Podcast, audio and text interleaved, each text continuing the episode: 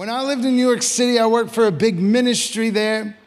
And people would come in from all over the world and they would visit this ministry. It was an international organization that had branches all over the place. And when people would come in to visit, I was like the unofficial uh, tour guide for New York. And so they would have a list of things that they want to see when we go to New York. And so they'd come in and I would take them all around. Some people would want to see the Empire State Building. So I would take them to the Empire State Building. Some people want to see Times Square. Lots of people want to go to Central Park and they would want to ride a horse. Some people would want to go see the bull and all these things. But one thing that was always on everyone's list when they would come to visit, and I would take them to, is to see the Statue of Liberty. How many of you have ever gone and visited the Statue of Liberty? It's a beautiful place. And there's actually a part of Manhattan at the very end called Battery Park that I would take people to. And at night, you have this beautiful, clear view of the Statue of Liberty. And Battery Park at night is a crazy place to be because in the daytime, people run Battery Park. At nighttime, the rats run Battery Park. And so I would bring people in who'd never seen New York City rats before, and they would be like, Is this a German Shepherd? And I'd be like, No, that's Roscoe. He's a rat, you know. and these guys would stand up on two legs. They'd smoke cigars in the corner. You had to pay them to park at the park. I mean, the rats were in control of the whole thing. It was a big deal. You get down there to the end, and it was this moment that's like everything is nice. It's on the water, it's nice and it's quiet in the city, and you look out across the water and you see Lady Liberty all lit up, so beautiful. Everyone wanted to see the Statue of Liberty. And if you actually go and you stand at the statue, there is an inscription there. And it says this Give me your tired, your poor, your huddled masses yearning to breathe free, the wretched refuse of your teeming shore. Send these, the homeless, tempest tossed to me. I lift my lamp beside the golden door. It's a beautiful thing and a beautiful, beautiful statue and a beautiful monument and a beautiful place. And it's all very symbolic of really what this nation was founded on this idea of freedom and that people would come from far and wide, and Lady Liberty would stand welcoming them to a place that was free. And when you go back and you read about the founding of our nation, you see that this idea of freedom kind of permeated the whole thing. Like they needed a place and wanted a place and wanted to live in a place where they were truly free. And I'll tell you this a lot of people think that freedom is something that our country has, and freedom is something that is uh, synonymous with a nation. Freedom isn't something that belongs to any country or any nation. True freedom, listen to me, belongs to God's people. Jesus came so that we could experience real freedom. When you read Galatians, read Galatians chapter 5, it starts in verse 1. It says, It is for freedom that Christ has set us free. Stand firm then, and do not let yourselves be burdened again by a yoke of slavery. The Bible says that Jesus came to set us free. And if we are set free, then that means that we're set free from something. Like Jesus came to set us free from something. And Paul is saying here, don't go back into being burdened by slavery. Don't go back into being held captive. Don't go back into being oppressed, but live in the freedom that Christ gives. So if he has set us free, what has he set us free from? Several things. But what we're going to talk about today is that Christ has come to set us free from strongholds. Everyone say strongholds. Strongholds are something, they're things that hold us hostage, things that keep us from being everything that God has created us to be. Anything in your life that is a hurt, that is a habit, that is a hang up for you, those things can be strongholds. And listen, almost every person in here has something in their life that they wish that they were free from. Like people desperately need and want freedom from different things that happen in their life. Why is it that we want freedom? It's because we're not perfect people. We get saved, and then after we get saved, God begins to work in our hearts, and then we're in a process of being saved. So you get saved, God saves you, and then He's working in you. And this is a process called sanctification. And it's how you're being saved, how He's changing you, how He's transforming your life. I have a friend, when he got saved, he was like, Brandon, I cuss probably a thousand times a week. And I said, Well, well praise God, I'm going to pray for you. And then just a few weeks ago, Pastor Brandon, I've got it down. I only cuss about six times a week, and that's only during Razorback games. And I say, Okay, the Lord is working in you. He's got progress. You are saved, and then you are being saved. It's a process. So as long as you're not someone that's living in rebellion to God, and rebellion to God means I have no intention of changing. I don't care what God says. I don't care what His word says. I'm not going to do it. I'm going to live my own way. That's living in rebellion. If you are a believer, you're not living in rebellion to God, then you are living as someone who desperately wants and needs to be free in their life. Listen, you can be saved and not be free. Like God can save you, but you can still be bound up on some things in your life.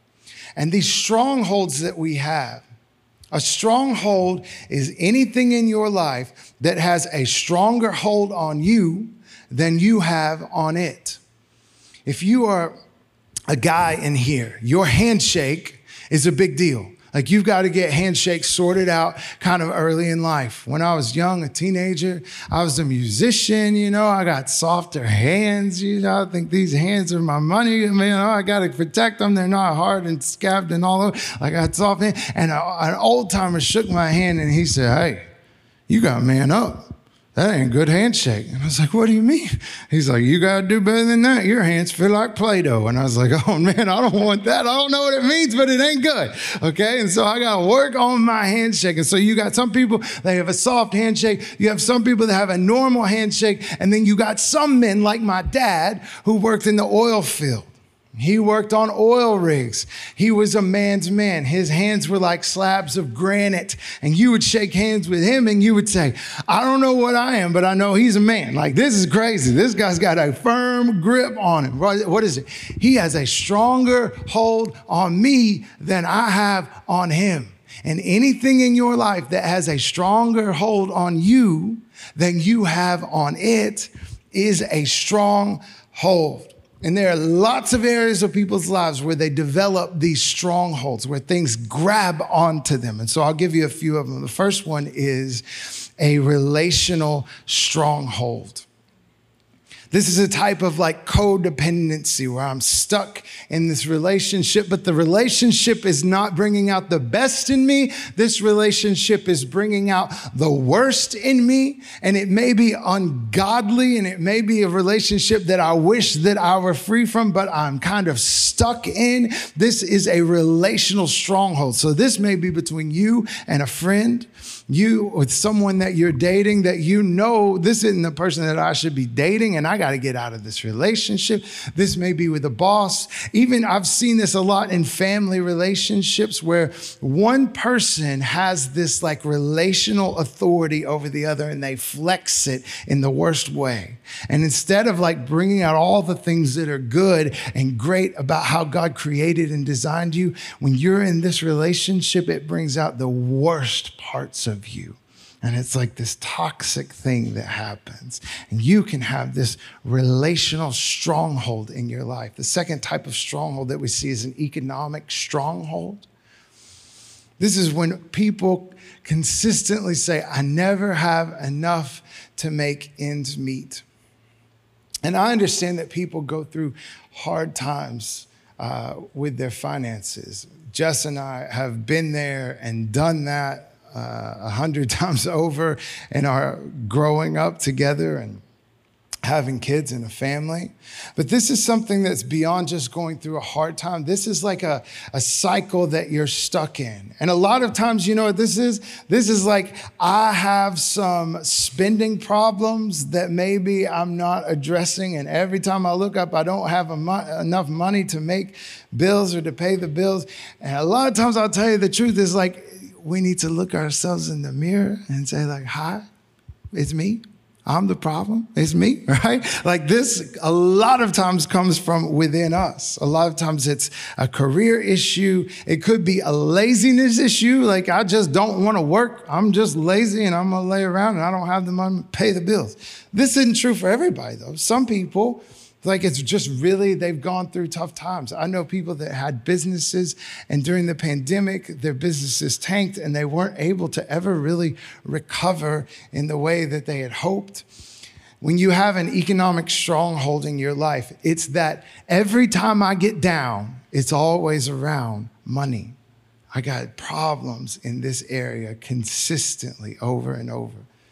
Other people have physical strongholds in their life where they have circumstances in their body. Maybe it's sickness, maybe it's disease or chronic pain, some type of limitation that becomes really frustrating to you. And some people, it's like, because of this in my physical body, I'll never be able to do that again. And sometimes this is unavoidable. Like things happen in our bodies, and our bodies can break.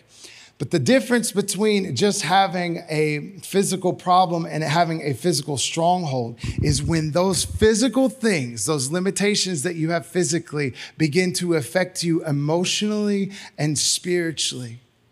And you notice over time, like, I've lost all the joy from my life. And this happens with chronic pain a lot. I've lost my ability to even be excited about the future. And it, it begins to mess with your personality. I see people where it messes with their faith in the Lord or them believing in God's word, that they believe that all of these physical things will crush their soul and their spirit to a point that they'll never recover. And you could have like a literal physical stronghold in your life. The last thing I see is an addiction type of stronghold. And so many people become addicted to all types of things. You hear addiction, and immediately you think, oh, drug use. And that is true. People get addicted to drugs, especially prescription pills and painkillers. Like that is a pandemic in itself in our country and our nation. But addiction is certainly not limited to drugs or prescription pills. People become addicted to all sorts of things. You can be addicted to good things like food you can find such comfort in food. Like, I have such a difficult day that instead of dealing with this spiritually, or instead of being refilled by God, I'm going to run to the least healthy option in my pantry and I'm going to pull it out and I'm going to eat it. And I don't care what anybody thinks. And this is something like that got to me like, if I can have a bag of candy corn and I've had a hard day, get out of my way. There ain't gonna be no bag at the end of the day. I'm gonna eat the whole bag of candy corn because it makes me feel like comforted. And people can become addicted to all sorts of things like that in your life. And I wanna tell you, like, that stuff is real. Like, a food addiction is a real type of thing. People can be addicted to sex of course, they can be addicted to drugs. Be, lots of people addicted to alcohol. I'll tell you, one of the biggest addictions in the world probably is people addicted to pornography. It's an escape for the mind, and it just people get addicted to these things. But even things like status and success those things can become addictions in your life. That those are the things that drive you. It's not a gospel purpose in your life. It's that I've got to have more of this and I've got to look like this and everybody needs to think of me like this and I become addicted to those things. Let me tell you this. If you hear yourself in any of that stuff that I just went through, and there are plenty of other things, I want you to know something. You are not alone. The odds are that people that you know are facing some similar things in their life because you can be saved and not be free. And there are a lot of people that are saved, that come to church, that sit in the services, but they're bound up with one thing or another. You are not alone. Let me tell you, you don't have to stay where you are.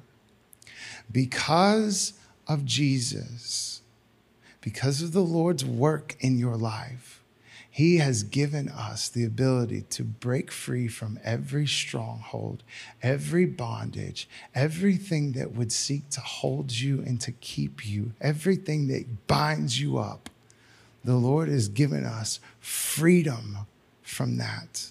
There is freedom for you in Christ from every hurt, every habit, and every hangup that you have. So I'm going to talk about that for the next few moments. But before I get into it, sometimes when you hear that we are free and that we have freedom in Christ, you think, what does that mean? I'm free to do what? I'm free to do what exactly?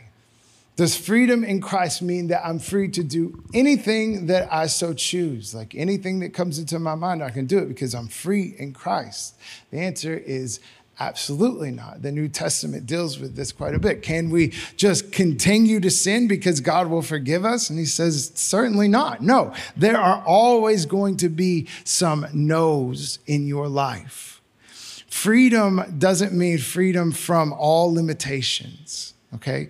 It means freedom from all illegitimate limitations. Like anything that is illegitimately limiting me in life, I'm free from that. But God will always put some boundaries and guardrails in your life because He loves you. He wants to protect you. It's the same reason that parents will have to say no to their kids sometimes. They love their kids, they want what's best for them. Dad, can I go down in the street and play in the street with a blindfold on? Like, no, no, you can't, okay? It's not gonna happen. Dad, can I date someone who is an LSU fan? No, no, of course not. You know, I want the best for you, not the worst for you. Praise God. God loves you, and so He puts some guardrails and some limitations around your life. The problem is, is that we are so focused a lot of times on the limitations that we miss the freedom. Okay? And so when you go all the way back to how God intended things to be, He always intended for there to be limits, but more importantly, He intended for you to focus on your freedom. If you look all the way back to Genesis chapter 2, you know that Adam and Eve are in the garden and God created this whole garden. He had all these things that He had for them to be able to do and all these trees and plants to be able to eat from. And this is what He says chapter 2, verses 16 and 17. And the Lord God commanded the man, You are free to eat from any tree in the garden. I'll stop there. You are free. The first thing that God tells him, You are free. You have all this garden you can eat from. There's all this stuff that you can have. It's all yours. You're free. what do they focus on? Verse 17. But you must not eat from the tree of the knowledge of good and evil. For when you eat from it, you will certainly die. We are so quick to focus on the restricted parts of our life that we miss that God has this whole world of freedom for us to live that is going to build you up, that is life giving, that's going to cause you to flourish in this life. There's so many parts of your life that is freedom. But when we focus on this one bit of restriction, it makes us all negative and we forget that God has first made us a people who are free. So as we go through this, focus on the freedom. Open your Bibles to Luke chapter 4. We're going to be in verses 16 through 21. So, Jesus here is teaching in the synagogue, and he has been given a scroll. And he opens up this scroll, and this is the scroll of the prophet Isaiah. And so, Jesus begins to read from this scroll and he's reading a prophecy, actually from Isaiah chapter 61. You can go and read this. And this prophecy is about the Messiah, it's about himself. And so in Luke 4, we get to see Jesus reading a passage of scripture that is about himself. And it says this He went to Nazareth, where he had been brought up. And on the Sabbath day, he went into the synagogue, as was his custom. He stood up to read, and the scroll of the prophet Isaiah was handed to him. Unrolling it, he found the place where it is written, The Spirit of the Lord is on me, because he has anointed me to proclaim good news to the poor. He has sent me to proclaim freedom for the prisoners and recovery of sight to the blind, to set the oppressed free and proclaim the year of the Lord's favor. Then he rolled up the scroll, gave it back to the attendant, and sat down. The eyes of everyone in the synagogue were fastened on him, and he began by saying to them, Today, this scripture is fulfilled in your hearing. So he gets the scroll, he reads this prophecy about himself. He rolls it up, he gives it to the attendant, he sits down. Everyone's looking at him, and he says, That that's about me. Today, this is fulfilled, and it's fulfilled right here in me. So, all of these things that the prophet Isaiah had said about the Messiah, Jesus said, all of that is about me. So, we're going to look at a few of those pieces because it's so important to know this is part of the reason that Jesus came. Like, this is his mission when he came. It was prophesied long before he walked in there and grabbed the scroll. So take notes if you're writing down. This is number one. He came, Jesus makes the blind to see. He said, He has sent me to proclaim freedom for the prisoners and recovery of sight for the blind. Jesus physically healed blind people.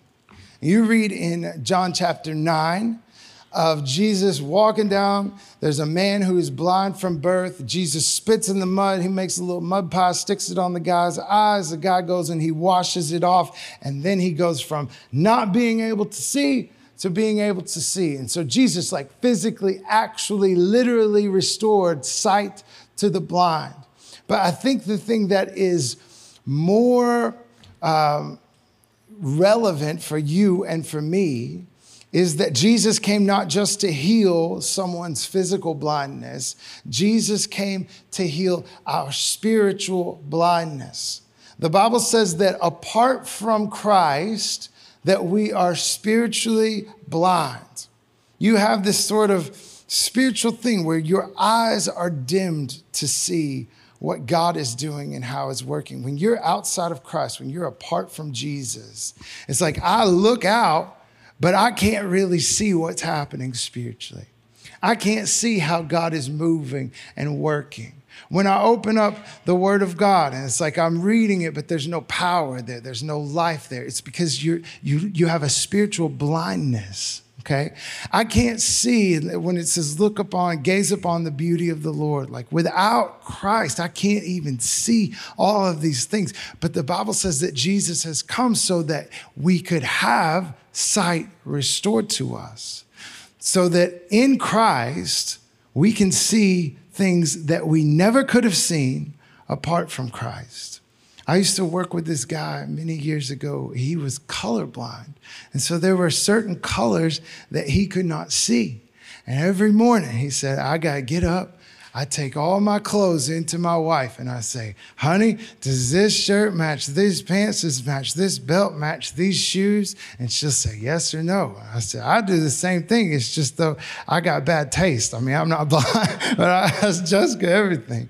When Jesus comes into your life, he opens your spiritual eyes so that you can begin to see. So, all of the blindness that you had before, maybe you couldn't see all the color of the world spiritually. Jesus opens your eyes, and in a moment, He will take you from darkness to light, that He will bring a vision to you that you could have never seen before. The Bible says that He is the light that shines through the darkness. Second Corinthians 4 6 says this For God, who said, Let light shine out of darkness, made his light shine in our hearts to give us the light of the knowledge of God's glory displayed in the face of Christ.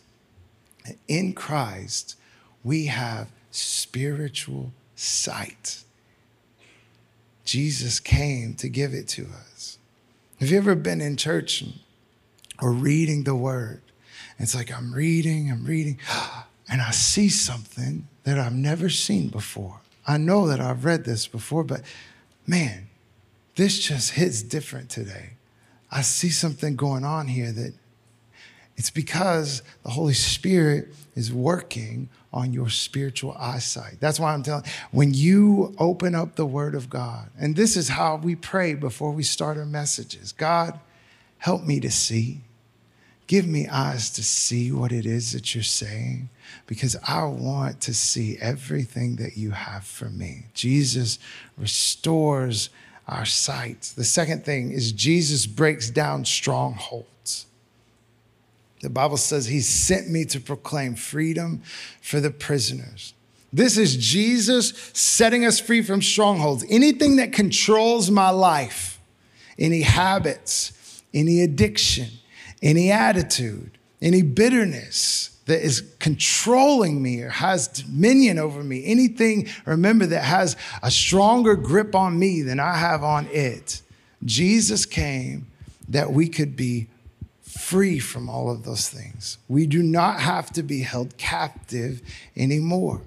And it really starts over and over again. I see this. It really starts with knowing in Christ, I am a new creation.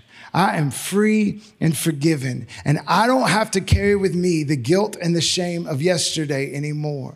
And so many believers walk around with this weight of shame and guilt on their shoulders for things that they have done. Is it possible that you have made mistakes in this life? Absolutely. It is likely that you have. Have you done things that you regret? Almost every person in here, if they're being honest, would admit, I have done things that I regret. The difference is when Jesus comes into your life, he offers you forgiveness and a clean slate. He has made you into a new creation. He's giving you a new identity. And so, Christian, believer, listen to me. You do not have to carry around the worst thing that you ever did. You do not have to drag it through life with you anymore. Christ came to give us freedom from that guilt. He came to wash and cleanse our hearts and make us new and white as snow. If you continue to carry all of the mistakes that you did yesterday and all of the things that you've messed up with over the years, if you drag that along with you in this life, it is going to slow you down and stall you out,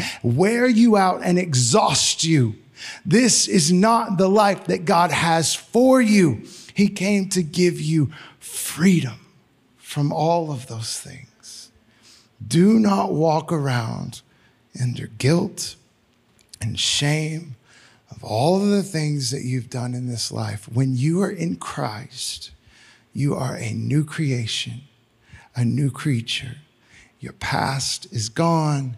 God has given you a hope and a future. And so I can walk around with a right standing before God, knowing that I'm not good enough, I'm not clean enough, I'm not this, but Jesus is, and He took my place.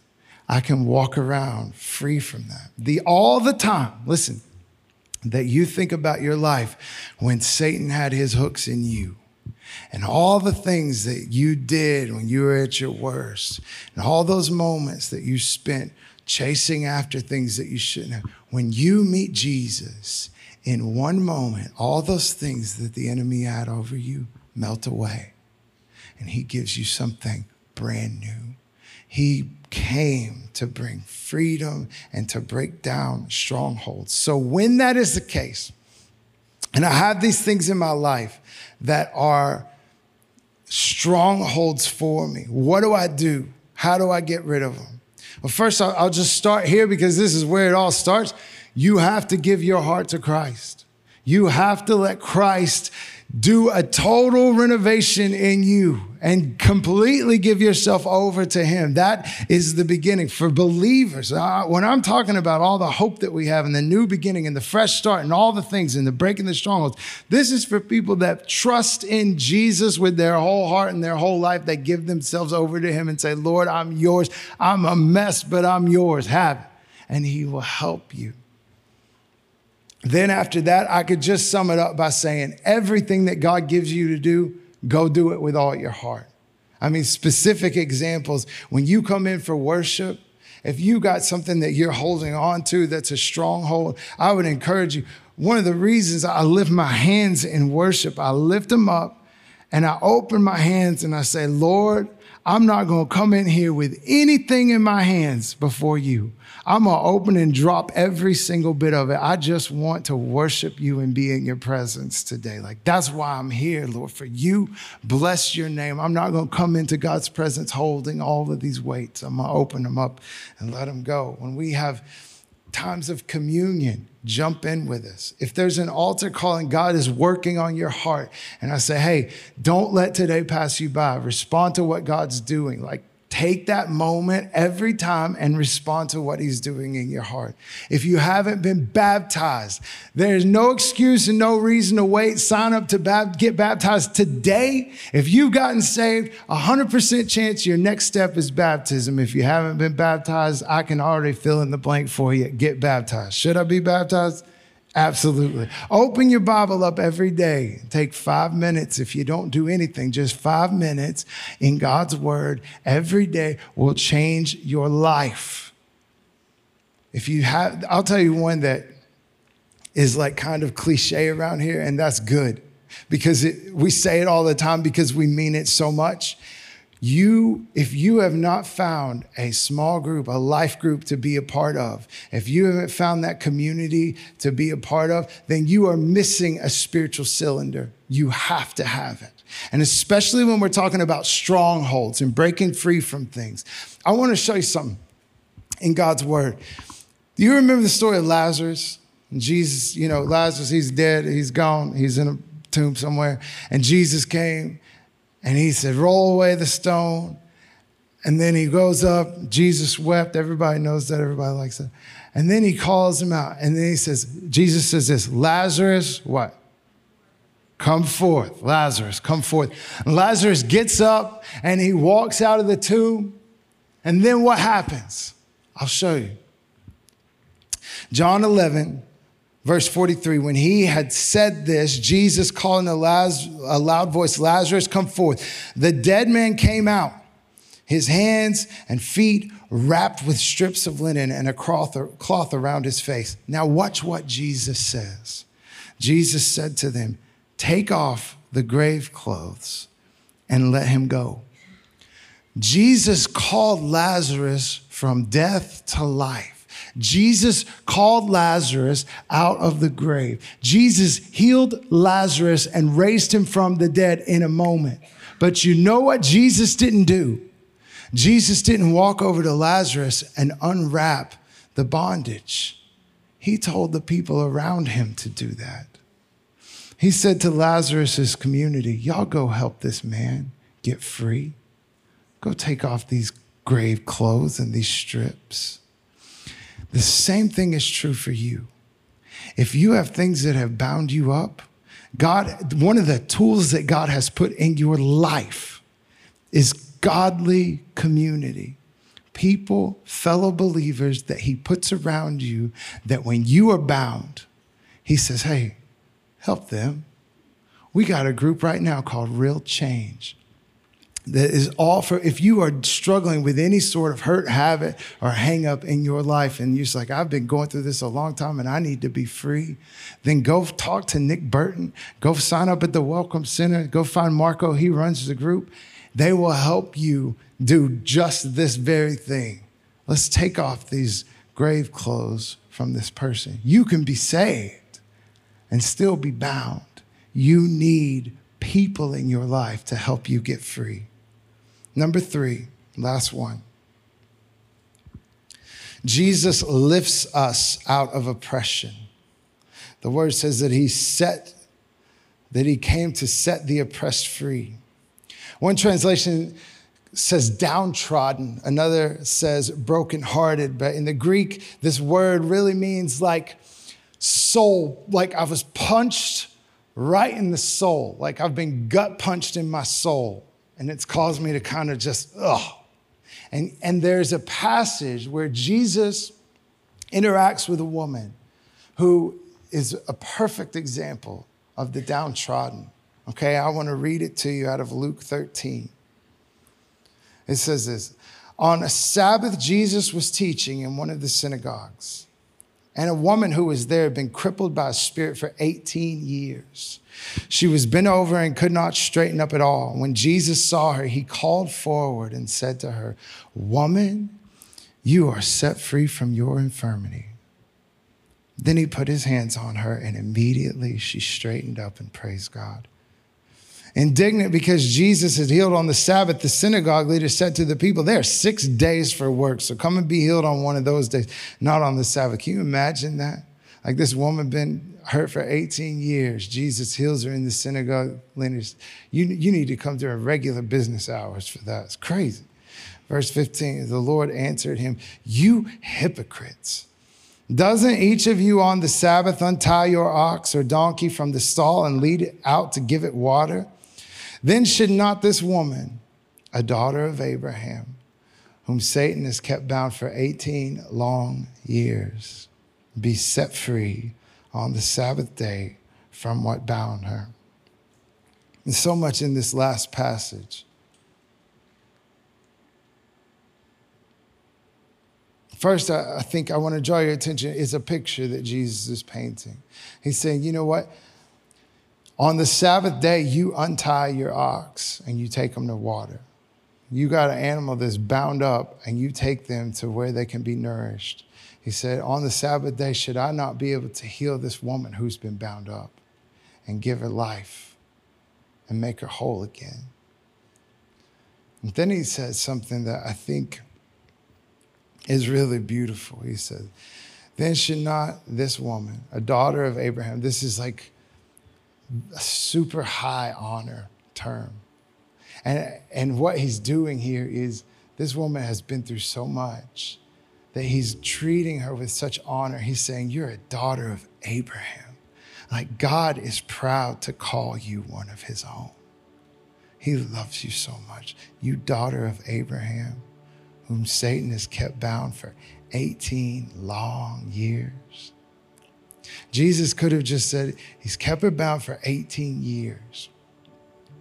But he specifically says 18 long years. And I think it's beautiful because it means that, that the Lord knows what kind of year you've been having. Like sometimes it's like the year flies by. It's like, I can't believe it it's already September, it's almost October, this year's flown by. And sometimes it's like when you get to February, you're like, it's only February. Some of y'all have had some long years, and the Lord sees every one of them. He knows and He cares. For 18 long years, the Bible says that a spirit had crippled this woman and some commentaries said that she had severe form of arthritis in her back that caused her to be just absolutely in this fixed position where she was hunched over and she couldn't look up, she couldn't look forward. The only thing that she could do was look right here down in the dirt. That for 18 years, 18 long years, this woman was right here. And I know that there are people in this place that because of whatever circumstances, maybe you've been disappointed or hurt, maybe you have anger or you have bitterness in your life. You're in a season where it's like, I can't do anything but look down in the dirt. You know, for 18 years, she couldn't look up. I mean, she, she couldn't look forward. That she had nothing that she could physically even look forward to. That she couldn't turn her eyes to the heavens. That she was stuck just like this. And I know that there are people that for a long time, it's like I have nothing to look forward to. You know, Proverbs 31 says she looks to the future and smiles, and you're like, I can't do that. Like, I don't even have hope that it's ever going to get better. And some of you, maybe you're stuck like this. You can't even look up to the Lord. And there are people that come into this place. They're in God's house, but they can't look up because of whatever has them bound up. And you're like, I'm here, but I haven't been able to really look to God for anything in a long time. 18 long years, this woman was like that. And in one moment, Jesus came into her life, touched her, and all the oppression, all the bondage, all the things she'd suffered with for that long time, in a moment, she stood upright. And just like that, she could look forward again and she could look up. And some of you today, like, I need that touch from Jesus. I need him. He came to give you freedom. He's freedom for the oppressed. I pray that this morning you can know out of Galatians that it is for freedom that Christ has set us free. And that you, no matter how long it is that you've been dealing with whatever it is that you're dealing with, you can know in a moment in God's presence, He can change your outlook. He can free you from bondage. He can tear down any stronghold. He can open your eyes so you can see again. He loves you, He cares for you.